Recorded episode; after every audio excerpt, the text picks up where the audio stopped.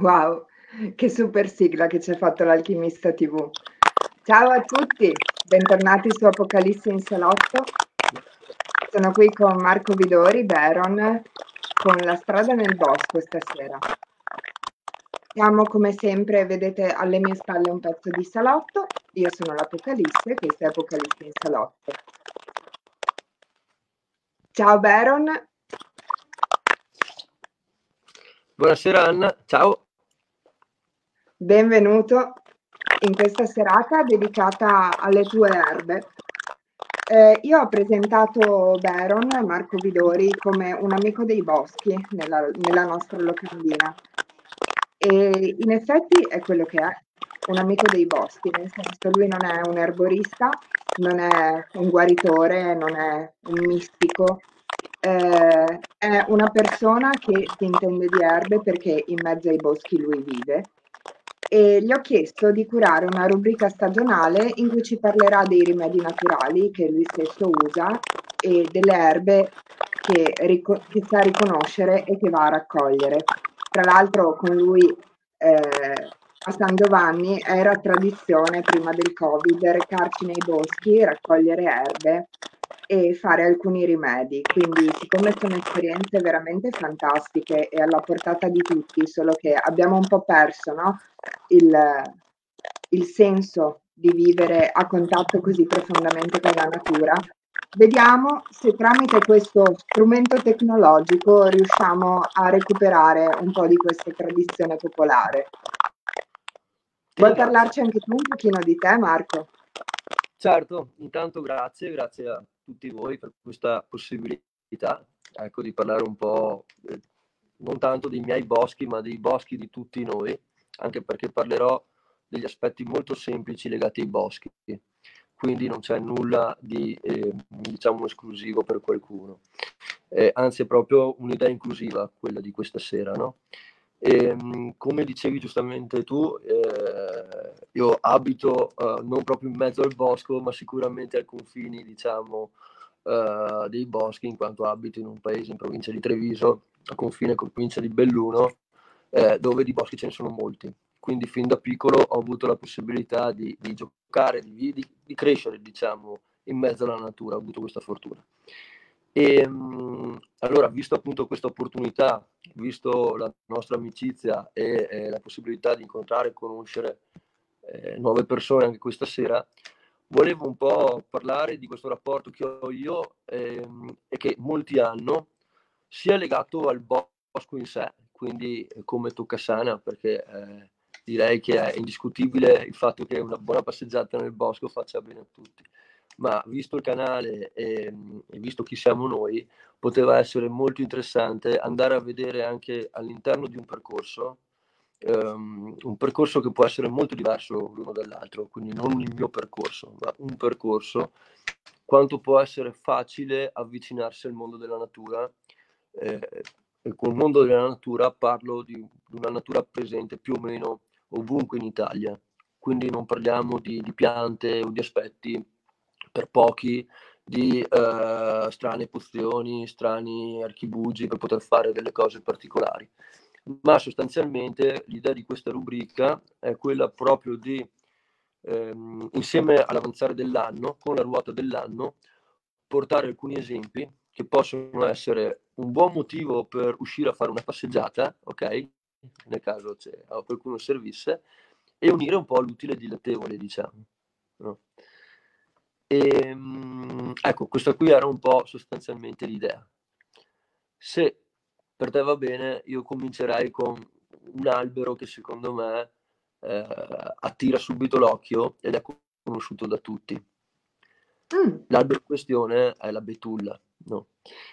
Ehm, dopo dirò perché ci tenevo a parlare della betulla, perché ho avuto una piccola esperienza con la betulla, poi detta così un po' particolare, con la betulla non tanto tempo fa che mi ha fatto avvicinare molto a quest'albero, l'esperienza è molto semplice e la racconterò dopo. Allora la betulla... Pensa che, mm. pensa che è un albero a cui io, sono, io stessa sono molto legata, ne avevo uno in giardino proprio da piccolina. Ah, ma infatti, ma anch'io sono cresciuto nella casa dei nonni, che tra l'altro è un caso, è perché è un giardino che ne aveva una. Perché devi sapere che la betulla generalmente non cresce da sola. È una pianta che da sola tende a morire. Poi, insomma, dipende, ci sono sempre delle eccezioni. Ma se noi notiamo nei boschi queste macchie bianche, diciamo, eh, macchia forse un po' più un cespuglio, però diciamo questi tronchi bianchi, di solito non sono, non sono da soli. Ecco, quindi è un animale che tende ehm, a voler crescere in compagnia sostanzialmente. No? E è uno dei vari aspetti appunto della betulla che essendo molto bello erano i giardini di molti, molti di noi credo. E, ehm, la, la, betulla ha un aspetto che è estremamente interessante eh, in quanto oltre ad avere questo colore che lo caratterizza che fa sì che eh, sia stata notata da noi come dagli antichi innanzitutto perché è un albero, è un albero che si trova in grande quantità eh, un po' ovunque, quindi sia nell'Europa occidentale che eh, nella parte più medio orientale. Eh, la betulla magari noi la associamo, parlo per me, ma credo un po' tutti noi, tendiamo a associarla più magari a un culto celtico eh, oppure nostro, diciamo, ma ci viene in mente poi diciamo, la parte più del nord Europa o così via. Eh, in realtà dobbiamo pensare che in Siberia la betulla per tantissimi, per degli spazi aperti enormi, è praticamente l'unico albero quasi, insomma, ecco, quindi ha un, um, diciamo che ha un aspetto estremamente importante eh, anche, anche, in Russia. E, um, io vorrei leggere una cosa molto breve sulla betulla, che è una frasetta che però mi è rimasta, mi è rimasta un po' impressa, che è un proverbio russo, che dice questo. Un proverbio russo afferma che la betulla è il pozzo del popolo. Essa dona infatti agli uomini il calore con il suo legno, la luce con la sua corteccia arrotolata a torcia, la buona salute con la sua linfa. Di fatto la betulla eh, fin dall'antichità è stata vista come un albero sacro, un albero sacro perché ehm, qui si va un po' a mescolare, a me piace, eh, come ti dicevo prima Anna, eh, piace anche attraverso insomma, l'esperienza che poi la, l'esperienza crea una logica, no? un po' come in tutte le cose, capire perché un certo, una certa pianta è stata associata a un certo culto o perché viene impiegata in quel culto in quel momento. Eh, non è sempre così banale, no? A volte invece viene banalizzato troppo. Eh, la, la betulla mh, mm, ha ovviamente delle caratteristiche eh, curative, diciamo, che fanno sicuramente molto, molto bene, no? Però mh, mm, pochi sanno magari che la betulla spesso quando si innesta in uno spazio nuovo, cresce per poter far germogliare altri alberi e poi morire. Quindi tende comunque a rappresentare anche un sacrificio sostanzialmente e un passaggio. Ehm, I fiori di betulla sono, mh, mm, questa qui è una curiosità che poi devo verificare, ma eh, sono per sei mesi maschi e per altri sei mesi femmina. No? Quindi c'è un passaggio molto interessante, adesso devo vedere un attimo qual è il momento preciso, ma sicuramente è molto interessante questo aspetto anche della betulla. E ehm, diciamo che essendo un albero importante, un albero che comunque si trovava un po' ovunque, veniva, uh, um, beh, veniva posta anche per esempio al centro del villaggio, e talvolta veniva anche suddivisa in sette parti o in dodici parti, in quanto veniva vista comunque come un canale vero e proprio, tra l'alto in basso. Infatti la betulla viene considerata sia come, eh, come luna, perdonami, considerato non è il termine più esatto, ma venuto questo. Ammazza, quanto si sente che vivi fra i boschi, Marco? Non si sente, si sente malissimo. si sente male, eh? Tutto? Eh, gracchia parecchio, proviamo ad andare avanti. Uh, ma prima le prove non gracchiava, poi adesso vediamo. No, se... infatti. Eh, vediamo un attimo se si sistema. Il bello della diretta. Vabbè, proviamo ancora. Ah, ah, mi dispiace, prima funzionava, non so, non ho toccato niente. E, ehm, beh, fammi sapere se in caso è troppo fastidioso e provo magari, non lo so, a cambiare connessione. E, ehm, vai, beh, vai. detto questo, sostanzialmente procedo. Allora, No, allora parlando sostanzialmente di, questa, di queste curiosità, diciamo, eh, culturali o comunque di queste eh, varie leggende che insomma la Betulla veniva spesso accompagnava eh, i matrimoni, no? Anche perché ovviamente eh, questo colore bianco sicuramente eh, risalta diciamo la purezza, no? O comunque ehm, insomma ovviamente ehm, la, la, la, la purezza e soprattutto ha una particolarità la Betulla che avevo un po' anticipato prima, diciamo, no? che da dove è nata questa, questa mia curiosità. E, ehm, la Betulla in questo periodo, soprattutto a fine inverno e proprio l'inizio della primavera, attraverso le sue radici raccoglie l'acqua. Raccogliendo l'acqua dalle radici, la purifica fino a mandarla in alto nelle sue foglie. No? Ecco, sappiamo che la betulla arriva a 25 metri tranquillamente, è un animale, è un albero molto, molto, molto alto. E eh, una cosa molto, molto interessante che si può fare in questo, in questo periodo dell'anno, adesso è un po' tardi, ma soprattutto a inizio, a inizio marzo, è quello di poter eh, bere quest'acqua della betulla. Allora, per fare questo c'è un processo molto semplice che eh, consiste nel praticamente fare un foro alla, alla betulla stessa a circa un metro d'altezza, più o meno, per fare un foro ci possono usare, ecco a me non piace l'idea di andare con un trapano in mezzo ai boschi, no? perché solo per il rumore mi darebbe un po' fastidio.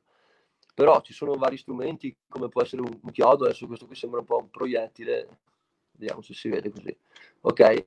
Oh, che, okay. Ecco, che praticamente, nel mio caso io l'ho fatto con il martello, quindi battendolo dentro, no? E, ehm, e anche qui parliamo di una cosa estremamente facile da fare, estremamente facile sia per il procedimento, perché diciamo che eh, riuscire a piantare questo in una betulla non è una cosa così difficile, ma soprattutto è una cosa che ti dà una soddisfazione enorme perché nel momento in cui vai a sfilarlo esce l'acqua, no? Ed è una cosa che in realtà si fa da sempre, ma è una cosa che ho scoperto parlando di questa mia esperienza che non tutti sapevano. Ed è una cosa abbastanza, se, se vuoi banale, è una cosa abbastanza... Però ehm, dic- diciamo che innanzitutto non tutte le piante, anzi quasi nessuna, ha questa particolarità. E se pensiamo che eh, di fatto quest'acqua, che è un, un'acqua che fa benissimo, che è un drenante incredibile, infatti viene utilizzata, tra l'altro si trovano anche in commercio, e eh, le bottiglie con la linfa di betulla e non costano neanche poco perché per curiosità sono andato a vedere eh, potrebbe essere un business interessante. E, ehm, infatti la, ti interrompo un attimo perché io sono una, un'assidua consumatrice di linfa di betulla quindi mi stai dando un'ottima notizia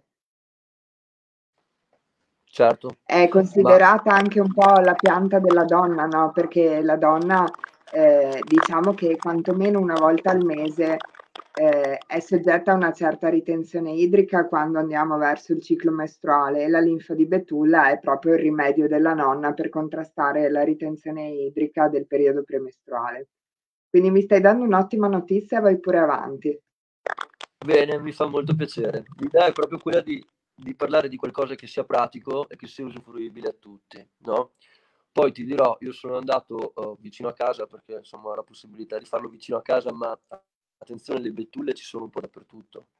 Ora, col, uh, se io volevo la linfa e basta, me la compravo, no? Cioè, nel senso che è, è il viaggio quello che conta, no? Andare a cercare appunto l'albero, eh, sceglierlo, no? Eh, anche sapere come lo fai. Quindi ehm, per esempio una volta sfilato questo, è buona cosa incidere con il coltello una forma rettangolare vicino al foro e togliere quella parte di corteccia in maniera che si possa cicatrizzare molto meglio l'albero e molto più velocemente. Cioè, per dire, no? una cosa, una cosa eh, tra, tra le tante se in un periodo come questo, dove mh, mhmm, chiamiamolo Imbolc, Candelora o comunque insomma un, un passaggio di purificazione no? di inizio anno, della primavera si riparte, eh, penso che sia un'immagine mh, mm, molto forte, ehm, che è quello che poi vorrei rendere diciamo, con, con questa pratica dei boschi, eh, l'immagine di quest'albero che dalle radici raccoglie l'acqua eh, in un periodo di solito molto secco e, e, e, tu riesci ovviamente a usufruire in piccola parte di quest'acqua, che è la cosa più, più, più sana, più naturale, più bella che c'è, a zero impatto. E ehm, leggevo tra, tra, i vari libri, come sai, io tantissimi libri sulle erbe, eh, però legati anche un po' alle mitologie e così via, che eh, mi sembra per la cultura celtica, eh, mi sembra, o comunque insomma qui in Nord Europa, ehm, dicevano che univa il mondo, um, diciamo, fisico come persona no? al mondo spirituale. Questo atto di bere la linfa, è come se la spiritualità entrasse dentro di te, no? Allora, eh, sai, ovviamente è, è, simbolico, ma sicuramente ti avvicina molto, ovviamente, no? andare nel bosco comunque sia... Eh, poi quest'acqua eh, io ne ho raccolta un po' perché un po' l'abbiamo bevuta al momento, nel senso che eh, non ho avuto modo di immagazzinarla, anche perché onestamente eh, sicuramente per poterla immagazzinare magari va anche trattata dopo, no? Perché comunque non è detto che nunca. Ecco, infatti io qui... Che sia pulitissimo. Non so se si vede, vediamo un pochino, ci sono un po' dei fondi, diciamo. Questa qui è l'acqua di Betulla, no? Ecco, aspetta che eh, si vede che non sono pratico. Ecco. Eh sì. Ciao Fabio. E, ehm, niente, quindi sostanzialmente tra le altre cose, tra le altre cose comunque sia per quanto riguarda a parte la linfa di Betulla che è sicuramente una parte molto interessante e, e divertente. Ah, aspetta Marco, stai un pochino più distante dal microfono come hai fatto adesso che forse gracchia un po' di meno. Vai. Così mi senti meglio? Sì, un pochino sì.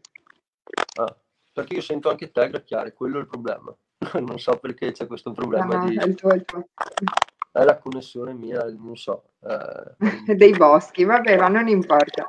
E comunque, al di là di questa parte che ehm, tra l'altro riguarda uno specifico periodo dell'anno, quindi non è che uno va a maggio a bucare le betulle e succede qualcosa, ok? Quindi ci sono sostanzialmente dei periodi, perché ricordiamoci che nelle piante eh, io posso, cioè ogni pianta ovviamente è diversa dall'altra e sostanzialmente ehm, ogni pianta di principi attivi in parti diverse. E una pianta può avere più principi attivi, può averne solo uno o un pezzo, tra virgolette, di pianta, come può essere una radice piuttosto che ehm, le foglie, i fiori e così via, possono avere proprietà, eh, proprietà diverse, no? E posso avere anche modi diversi per estrapolare di fatto la proprietà che a me serve. Ecco. Allora, per esempio, nel caso della betulla, ehm, i fiori sono cicatrizzanti. Allora, ovvio che in una cultura antica dove la betulla era a disposizione, eh, era a gran disposizione, no? E ehm, ci sono testimonianze che dicono che è stato comunque un albero che è stato ritrovato fin proprio da, da, dalle prime ere, insomma, no? anche dagli uomini primitivi, ecco, in, in vari, per, per vari utilizzi. I fiori venivano usati come cicatrizzante, per esempio, no? Quindi ehm, venivano utilizzati per le piaghe, per le ferite e così via. Allora, questo è possibile farlo ancora, poi può essere più un laboratorio, ok? Quindi si possono fare anche dei decotti per dire, ok? Oppure posso ehm, in qualche modo creare delle pommate o così via, no? Penso che sia un aspetto un pochino più laborioso che magari non è così semplice da portare almeno per tutti sostanzialmente. Ecco. Per fiori della betulla tu intendi quei, ehm, quei cosini lunghi, vero? Cioè non sono veri e propri fiori, sono delle specie di, di fruttini anche friabili a un certo punto. È una parte aerea di fatto, quindi è una parte che, viene, che la trovi attaccata alle foglioline della betulla. Sì, io li ho chiamati fiori, probabilmente non è il termine esatto, però sostanzialmente è quella parte là. Ecco. Sì, sì. E, um, un'altra parte della betulla che eh, se giustamente uno ormai magari ha fatto anche strada per trovare la betulla giusta e quindi dice ormai che sono qua. E, ehm, anche le foglie, il decotto di foglie, per quanto riguarda um, i parassiti intestinali, eh, l'ipertensione e la gotta, cioè quindi sostanzialmente ovviamente il, il decotto poi uno eh, può, può, può, assumerlo, può, può berlo, può farsi degli impacchi, ci sono varie cose da fare, no? Però ecco qui un altro esempio, come quasi tutte le piante, di una pianta che in periodi diversi ti può offrire cose diverse sostanzialmente, no? Ovviamente cercando di farlo sempre con, con il rispetto eh, che, che, che, si deve all'ambiente, insomma, ma questo spero sia, sia scontato.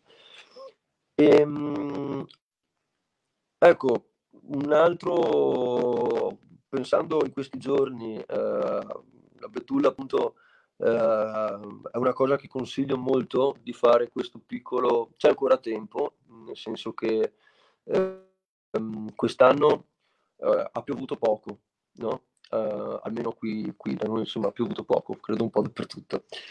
E, tanto che sono molto anticipati i tempi, no?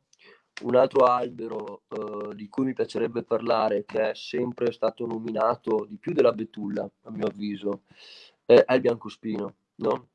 Il biancospino famosissimo nei libri, nelle, nelle pratiche, insomma, sui vari eh, se prendiamo vari libri, soprattutto di stregoneria, piuttosto che Wicca, questo, quello, il biancospino viene utilizzato moltissimo perché, ehm, beh, perché per vari motivi. Innanzitutto è stato adottato dal cristianesimo in maniera importante.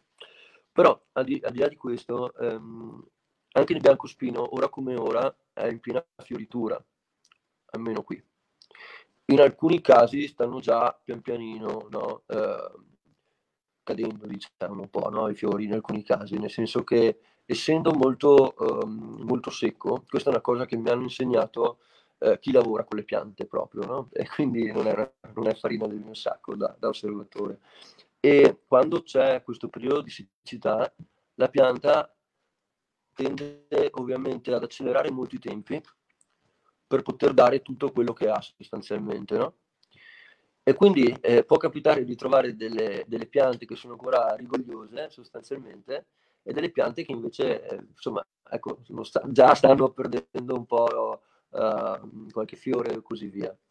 Il, um, anche il biancospino uh, è, è, interessante vedere come si colori di bianco no? in, questo, in, questo, periodo, in quanto eh, sostanzialmente adesso anche il nocciolo sta cominciando, ma diciamo che se a, occhio nudo così, se a colpo d'occhio su un bosco, eh, sicuramente la prima cosa che si vede è il biancospino. Ecco, se uno guarda un bosco e dice là c'è il biancospino, si può arrivare tranquillamente, si riconosce ed è, ed è una pianta che tra l'altro anche questa eh, viene mh, mm, fin da subito um, associata sempre per il colore bianco almeno non solo per il colore bianco, però io tendo ad associare molto l'aspetto dei colori alle piante, no? ehm, perché insomma mm. credo sia abbastanza logico. Eh, anche questo, come la betulla, per quello le ho accompagnate, ehm, erano presenti nelle cerimonie iniziali, sono presenti nel momento in cui una donna deve diventare fertile, cioè ci sono insomma vari aspetti che riguardano l'accompagnamento, no? quindi la nuova nascita, ecco, sostanzialmente. Eh, il biancospino ha anche una parte un po' diversa, um, nel senso che oltre a um, essere indicato come pianta um, protettrice della fertilità, del matrimonio, no? quindi veniva messa negli altari e così via, ha anche un aspetto pungente, in quanto appunto il biancospino ha le spine. Tanto che veniva considerata anche una pianta per allontanare gli spiriti maligni, un po' come era, eh, sì, poi ogni zona diciamo ha le sue, se andiamo in Friuli, benandanti avevano il finocchio per allontanare gli spiriti, no? Cioè ognuno ha poi le sue, le sue piante. Ovvio che eh, la pianta di biancospino mh, ha un aspetto che a me incuriosisce molto, eh, io parlo sempre ovviamente da, non da erborista, come dice, dicevi giustamente tu, eh, ma da curiosone. No? Allora, eh, è molto mh, fa semplice trovare piante diuretiche, eh, piante per, per, il fegato, eh, piante, insomma, per, per, tante cose magari molto che riguardano l'intestino, no? la parte interna e così via.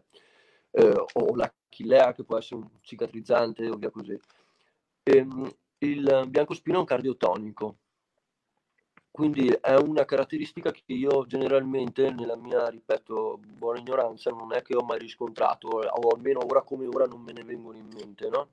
Mentre se parliamo di malva, di melissa, eh, si mettono insieme le cose, no? Cioè, è difficile anche farsi male, vai, compri la malva, la raccogli, ti fai la tisanina, se sì, ti fa bene, sono tutti contenti. Ecco, il biancospino è um, un cardiotonico è un rilassante e funziona, mm, è, un rilassante di fatto, quindi va a rilassare i muscoli, muscoli cardiaci e così via.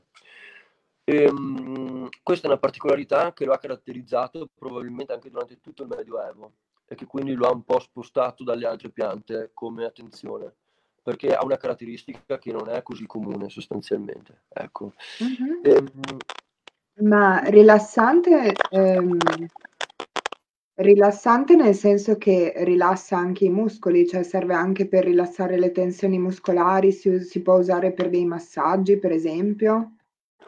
Assolutamente sì, assolutamente sì, anche perché ehm, la parte tonica in realtà qui è, è, è intesa come regolatrice.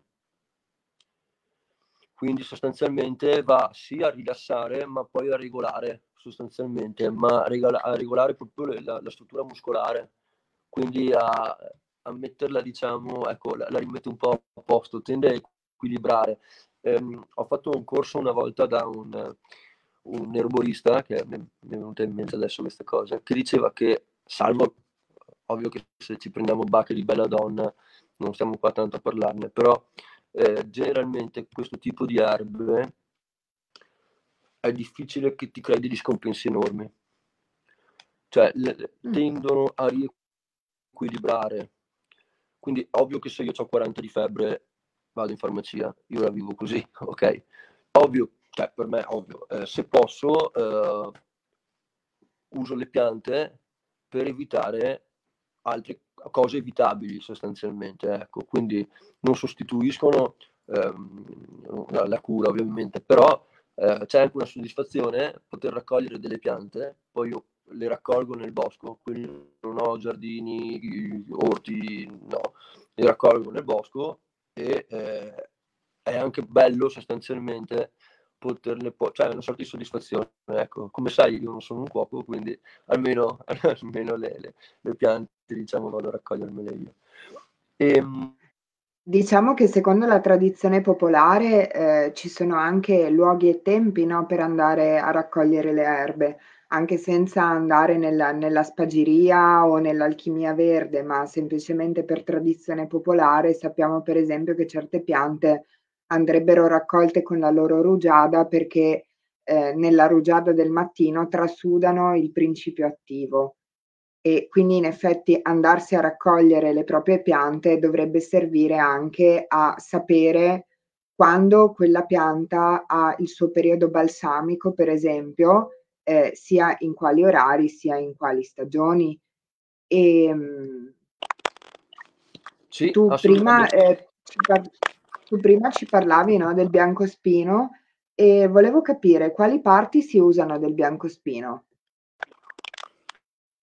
Allora, del biancospino sostanzialmente puoi usare un po', guarda, ho qui una bellissima, beh, i fiori, le foglie, le bacche e la corteccia.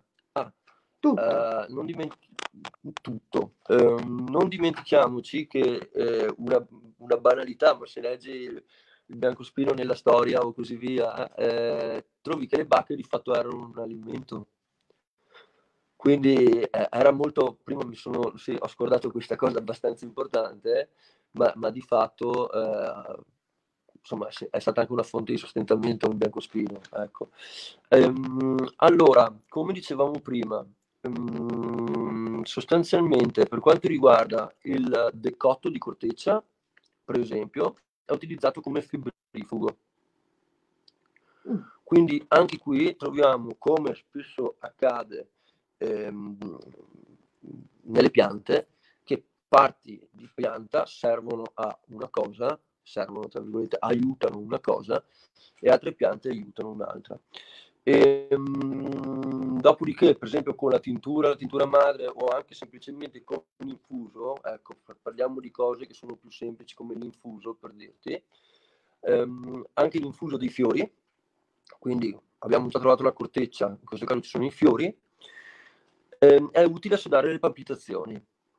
Quindi sostanzialmente, eh, ovvio che poi in farmacia, in chimica, eh, le, le, le, le, parti delle piante vengono sintetizzate e ovviamente va estratto la parte più forte, quindi l'olio essenziale il principio attivo più importante, e poi viene eh, usato spesso anche sulla minima parte, no? per, per, per, dei medicinali o così via. Ehm, ovvio che ehm, nel nostro caso sicuramente eh, se magari uno può, faccio un esempio che può essere banale, eh, uno può essere nervoso, agitato eh, e ha la possibilità di avere appunto un biancospino, esce, prende la corteccia, ok, ci fa un decotto, perché ovviamente anche qui, come dicevi tu, ogni periodo eh, ha il suo, no? Quindi eh, sia per le foglie che per i fiori e così via. E in questo caso con il decotto della corteccia è molto utile come antistress sostanzialmente. Ecco. Per quanto riguarda invece i fiori, sono un cardiotonico e, ehm, e quindi come cardiotonico fanno più o meno la stessa, la, chiedo scusa, il decotto di corteccia è febbrifugo, come dicevo, per, per, le febbri, mentre per quanto riguarda i fiori è appunto un cardiotonico. Ehm, ecco, mm, c'è una, c'è una bella leggenda che magari conosci o non lo so, che eh, riguarda un po' il, uh, il biancospino sostanzialmente, no? Il biancospino in Inghilterra perché si diceva che il biancospino sostanzialmente eh, rappresentasse il cristianesimo, no? In quanto eh, il collare di fiori bianchi rappresentava la Madonna. Dopodiché, ovviamente, eh, il ehm, fiore rosso sostanzialmente sangue di Cristo, e, ehm, e, poi invece per quanto riguarda le, le spine, ovviamente la, la corona, no? quindi è anche stato ripreso moltissimo nell'immaginario, diciamo, del, del cristianesimo e così via. Da sempre è stato utilizzato contro la parte maligna, ecco, quindi diciamo che può anche fungere come portafortuna, ecco, sì, sicuramente. Okay. E, ehm, sì, se hai qualche domanda su questo, se so rispondere volentieri. Volevo chiedere eh, a chi ci sta seguendo se aveva qualche commento o qualche domanda. Adesso l'Alice col pollice nero. Se ci sono domande, comunque sono sicura che Marco vi risponde, quindi non siate timidi. Altrimenti io gli chiederei di andare avanti con un'erba che a me piace tantissimo, anzi con un fiore che a me piace tantissimo, che ha moltissimi usi ed è anche edibile e io lo uso spesso nei miei piatti di questo periodo, nelle insalate o solamente a scopo depurativo e che dalle nostre parti, non so delle tue Marco, ma si chiama pissacan, perché ci pisciano sopra i cani. Ah sì? sì. Sì. No, eh... no non perché ci pisciano sopra i cani, ovviamente, no, perché è un diuretico. Beh, allora sicuramente, beh, prima dicevi una cosa che era un buon collegamento, che è il, um, il, um, la rugiada del mattino, no? Ecco, il tarassaco ah, è una... Esatto. Il tarassaco ehm, anche a me piace tanto perché tra l'altro per quanto riguarda me ho cominciato a raccoglierne contando ogni singolo fiorellino uh, a inizio pandemia diciamo no? lockdown quando eravamo tutti chiusi io ho la fortuna che a 100 metri da casa ho 10 km di bosco quindi oh, posso andare tranquillamente senza nessun problema e, um, vabbè allora il Tarassaco Mm, secondo una leggenda, secondo una leggenda eh, di provenienza ancora da curare, me lo raccontava Laura, quindi adesso eh, la, c'è una leggenda in cui dicono che il piccolo popolo, spaventato dall'uomo, dalla tecnologia, insomma da, da, da questo mondo in avvenire, si fosse trasformato in alcuni fiori, tra cui il tarassaco. No? Eh, il tarassaco è ovviamente una pianta che eh, insomma, è fantastica perché è molto semplice da riconoscere. Ovviamente il tarassaco dente di leone credo che sia abbastanza universale. E, ehm, mh, non ho preparato delle immagini, ma credo che insomma... Il sacane è un po' più di nicchia, dici? Sì, ecco.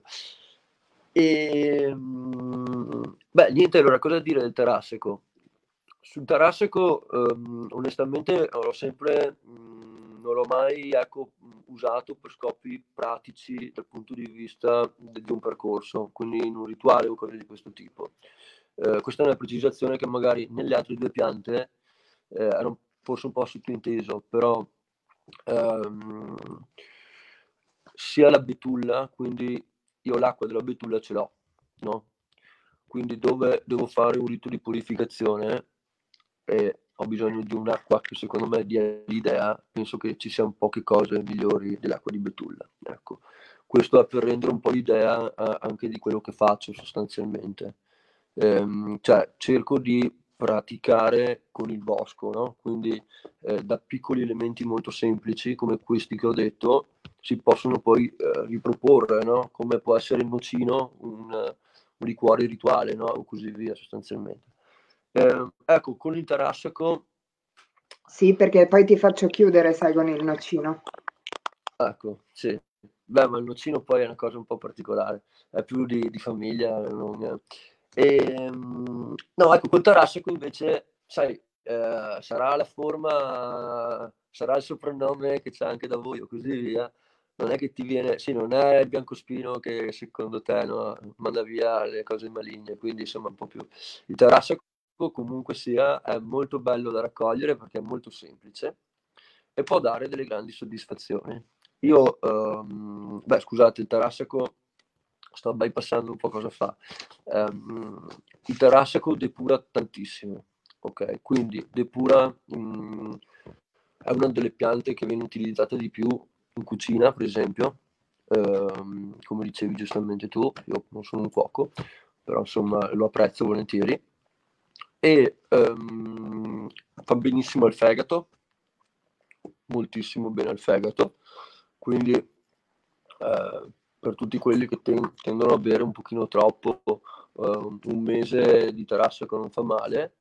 Eh, io quando l'ho fatto ho preparato dei quattro bei barattoloni di, di, miele che ho distribuito sostanzialmente ai miei amici, io ho evitato, no, ne avevo avanzato un po' e per una lunazione intera c'è questa cura di tarassaco, no? Ehm, sostanzialmente è molto semplice fare lo quindi ecco, um, io do questa dritta perché è molto, ripeto, semplice, ma l'ho provata e funziona. Che, eh, eccolo qua, il numero esatto sono 350 fiori perché poi si può parlare di pugno, di pugnetto, così via, dopo magari lo vediamo al volo cosa si intende con un cucchiaio, perché poi insomma ci sono le tabelline no? che ci aiutano un po' a seguire tutte le stesse istruzioni. Comunque, io vi posso assicurare che con 350 fiori di terasseco ho fatto quattro bei barattoli di miele e che, um, che, veramente fanno molto bene ed è molto molto semplice sostanzialmente.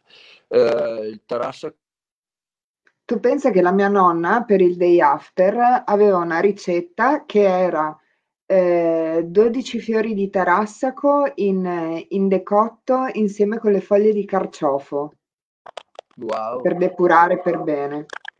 Vabbè, sì, credo. Vabbè, ma sicuramente. Te credo. sì, sì, sicuramente. E, ehm, beh, allora, dopodiché Mm, sostanzialmente i, per qua, beh, le foglie anche si possono sicuramente mangiare in insalata, che anche quelle fanno molto bene. Quindi di, di fatto c'è tutta la pianta del tarassaco. Può, ecco qua. per esempio il decotto di radice è indicato come disintossicazione dell'organismo, anche il decotto della radice, perché poi, come giustamente dicevi prima, scusatemi, io un po' mi perdo, ma d'altronde non sono ancora da qualche parte avevo come dicevi giustamente prima ehm, ogni pianta poi ha i suoi tempi no? quindi sarebbe bello magari eh, anche se vuoi il periodo più breve ma vedere nel tempo quali sono le piante che delle piccole cose ci possono dare delle soddisfazioni e ci permettono di rimanere legati alla ruota dell'anno no? Io non faccio questo di lavoro faccio tutto un altro lavoro sono in, tutto il giorno nel traffico, sono tutto il giorno in macchina, tutto il giorno incazzato. Quindi è ovvio che eh, questo cioè, ci aiuti, eh, sicuramente mi permette di poter staccare no? e, e, ritrovare un po' un contatto sostanzialmente. No? E, ehm, ecco, quindi come i fiori si raccolgono ovviamente in fioritura, sostanzialmente, ma eh, sembra ovvio, però l'ideale è all'inizio della fioritura. Le foglie appena cominciato la fioritura, o sarebbe meglio ancora prima. Quindi ogni singola, adesso Tarassico, ehm, tra l'altro il segno infestante si vede perché a parte il biancospino, il primo colore della primavera è il giallo. Stai andando via, eh? No? Ehm, nel senso... Mm-hmm. Ti sta andando via la connessione. Nel frattempo eh, che recuperiamo Marco, se qualcuno ha qualche domanda... Gnolo, ci sono insomma t- t- gli alberi, ecco, eh... che, ehm, sicuramente... Cioè... Se qualcuno ha qualche domanda, finché cerchiamo di recuperare la connessione di Marco, vediamo un attimo se mi ritorna. La diretta con l'amico dei boschi. Abbiamo provato quattro connessioni diverse, questa è la migliore. Prova a parlare ancora adesso.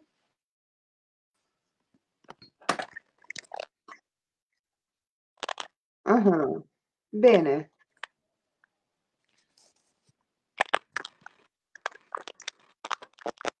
Vediamo.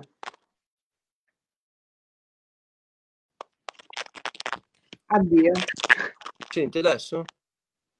Sì. Ti sento ma non ti vedo. Beh, nel frattempo vi racconto questa cosa perché voi dovete sapere che eh, con Marco, eh, fra l'altro lo potremmo anche proporre una volta di fare una gitarella dal vivo con lui sulla strada nel bosco. Eh, con lui nel, nel periodo di San Giovanni, quindi poco dopo il solstizio d'estate, verso il 24 di giugno, eh, lui ci porta nei boschi a raccogliere la menta fresca. E poi con un bel sistema di alambicchi eh, si, si estrae l'idrolato dalla menta fresca. È un'esperienza veramente bellissima, anche perché non avete idea di quanto possa essere rinfrescante un idrolato di menta in quel periodo in cui camminare per i boschi diventa un pochino impegnativo. La connessione di Marco mi sa che è definitivamente andata. Sì, il bello della diretta. E non credo che lo recupereremo a questo punto perché non lo vedo neanche più muoversi. Comunque è stata veramente una grande fortuna beccarlo per tutti questi minuti perché solitamente la connessione da quelle parti è abbastanza debole. Eh no, eh, purtroppo invece temo proprio di sì. Comunque per ricapitolare, eh, stasera abbiamo parlato di betulla bianca che potete trovare ovviamente per prati, boschi e parchi. Mi raccomando, non andate a bucare, i, come, come, vi ha suggerito Marco, ne, nei parchi pubblici le betulle perché è capace che vi mettano in galera. No, in galera magari no, ma qualche multa arriva. Eh, abbiamo parlato poi del, del biancospino sacro e infine del tarassaco. Tarassaco che dente di leone o pissacane, comunque quel fiorellino giallo che si trova nei campi insieme, insieme alle, eh, alle margherite, anche nei prati banalmente. Tutte erbe che potete trovare sotto casa, sì infatti se n'è proprio andato, tutte erbe che potete trovare sotto casa comodamente e con le quali è bello rientrare in contatto. Eh, noi eh, con Marco ci rivedremo stagionalmente nel senso che la nostra idea era quella di fare una rubrica per ogni stagione per insegnarvi quali o per ricordarvi, se lo sapete già, quali sono le erbe legate ai vari periodi dell'anno eh, che comunemente crescono nei nostri prati, eh, boschi e campi e darvi dei, delle idee per dei rimedi naturali. Quindi eh, la proposta è quella di rientrare in contatto con, con la natura che ci circonda. Vediamo un po'. Sei tornato. Stavo tenendo banco.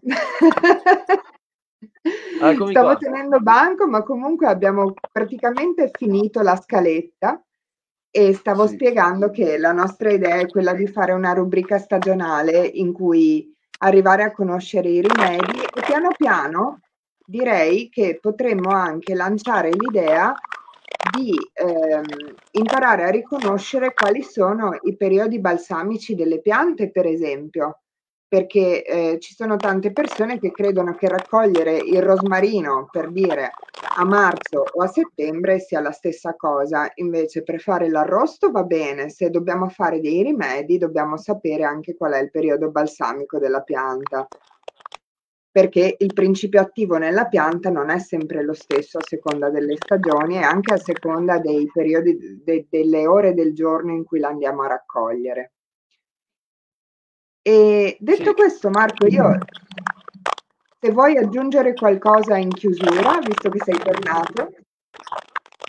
Beh, intanto volevo ringraziarvi. Questa cosa che hai appena detto può essere molto interessante perché i periodi ehm, abbiamo parlato di tre piante, no, due grandi, una piccola, eh, che il momento giusto è questo sostanzialmente, no? di cui si può cominciare a, a lavorarci. Eh, è un aspetto che si può vedere comunque per le varie piante, magari eh, pianta per pianta, no? in base a quelle che nel periodo dell'anno eh, sono, sono usufruibili, ecco, sostanzialmente. Beh, Comunque, guarda, io sapevo che tu eri un, un amico dei boschi, un esperto di erbe, ho fatto qualche cosina con te, ho provato qualche tuo rimedio. Fra l'altro, Marco fa anche degli ottimi incensi con le erbe. È, veramente bravo. Sapevo che ne sapevi, ma non pensavo che ne sapessi così tanto, perché per me è stata una serata interessantissima. Veramente è stato, è stato istruttivo e divertente. Mi fa piacere. Ehm, ecco, c'è, c'è, un'ultima cosa che vorrei dire, perché me l'ero proprio segnata, che adesso è un po' off topic forse, che riguarda il tarassaco. Il tarassaco assomiglia moltissimo a una pianta che si chiama barba di becco. L'hai mai sentita? No. Questo mi rende felice perché almeno. Però posso... aspetta, è quel fiore che assomiglia al tarassaco ma ha le foglie più rettangolari? Vediamo eh, se scusami, i petali. Vediamo, dimmi se lo vedi. Allora. Okay. È questo qua. Esatto, esatto. Non si riconosce tanto per quello, perché poi nella pratica sui libri sono bravi tutti. Ma su questo aspetto qua. Oh, aspetta, vedi. Quando è chiuso, spesso il tarassaco è, è, è tutto più o meno aperto, no? La pianta. Invece la barba di becco no. E, ehm, quella stessa procedura che, per, per, che c'è per il tarassaco, e quindi magari se qualcuno vuole, io oh, posso girare le ricette che si, si trovano dappertutto, no? Ehm, solo che sono ricette che ho fatto anch'io e che quindi sono molto semplici, funzionano, quindi sono testate. Ehm, il tarassaco si può fare uno sciroppo, che anche il tarassaco tra un po', magari tra un mesetto così, ma potrebbe già cominciare adesso, assomiglia e cresce vicino, eh, no scusami, la barba di becco cresce vicino al tarassaco e fa molto bene per la gola. quindi soprattutto magari adesso che uno mh, mm, eh, può pigliare freddo, cose di questo tipo. E il colore, qui è un vasetto un po' meno bello, ma rende l'idea, è molto simile a quello del tarassaco. Questo qui è un miele di barba di becco. Barba di becco se ne, tro- se ne trova meno di tarassaco, infatti il miele è molto poco. Quindi, ecco. Non erano 300.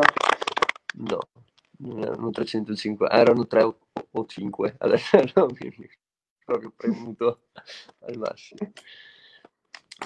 Bene. E che proprietà ha?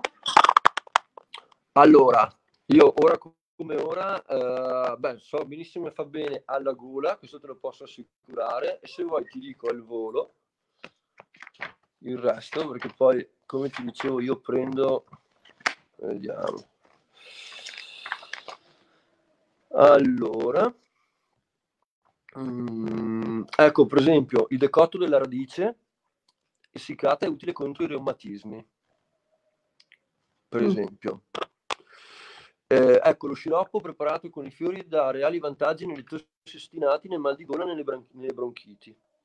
Quindi sostanzialmente io per quello che poi ehm, mi, mi, mi, interessava utilizzarlo riguardava soprattutto l'aspetto della gola, della tosse.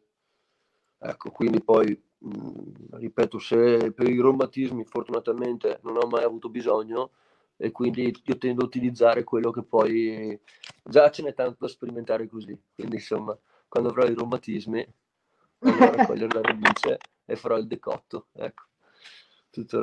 Fammene un bel là che ce n'è bisogno per i reumatismi, che col bambino in braccio tutto il giorno, fammi un bel po' di decotto.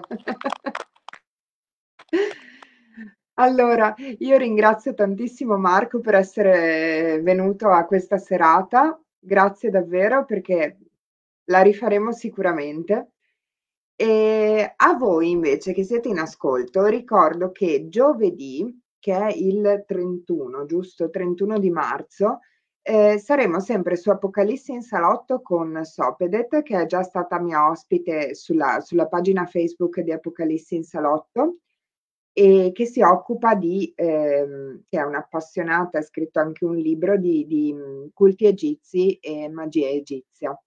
E parleremo insieme dei culti stellari nell'antico, Egitto, de, nell'antico Egitto sarà una diretta sinceramente interessantissima. Andatevi a cercare l'evento che eh, dovrebbe averlo pubblicato anche Libreria L'Alchimista in questi giorni, altrimenti lo trovate sulla pagina di Apocalissi in Salotto fra gli eventi e cliccate mi interessa per ricevere il promemoria dell'evento prima della serata. A me pare che Marco sia andato via di nuovo, però a questo punto non ha più importanza. nel senso che purtroppo non lo saluteremo, ma aveva finito. E vi ringrazio tanto di essere stati con noi. Questa prima puntata sull'Alchimista TV è stata un po' disturbata, ma ah no, si muove, si muove, io ti vedo muoverti. Ho le traveggole. Fermo di nuovo. Eh, questa, punt- questa, prima puntata è stata un pochino disturbata, ma non abbiate timori che per le prossime ci attrezzeremo meglio. Spero che comunque si sia sentito tutto e che non ci siano stati particolari problemi. A me sembrava comprensibile comunque da qui. Grazie a tutti e adesso mandiamo la sigla finale. Correte davanti alle tv che è ora di film. Ciao a tutti.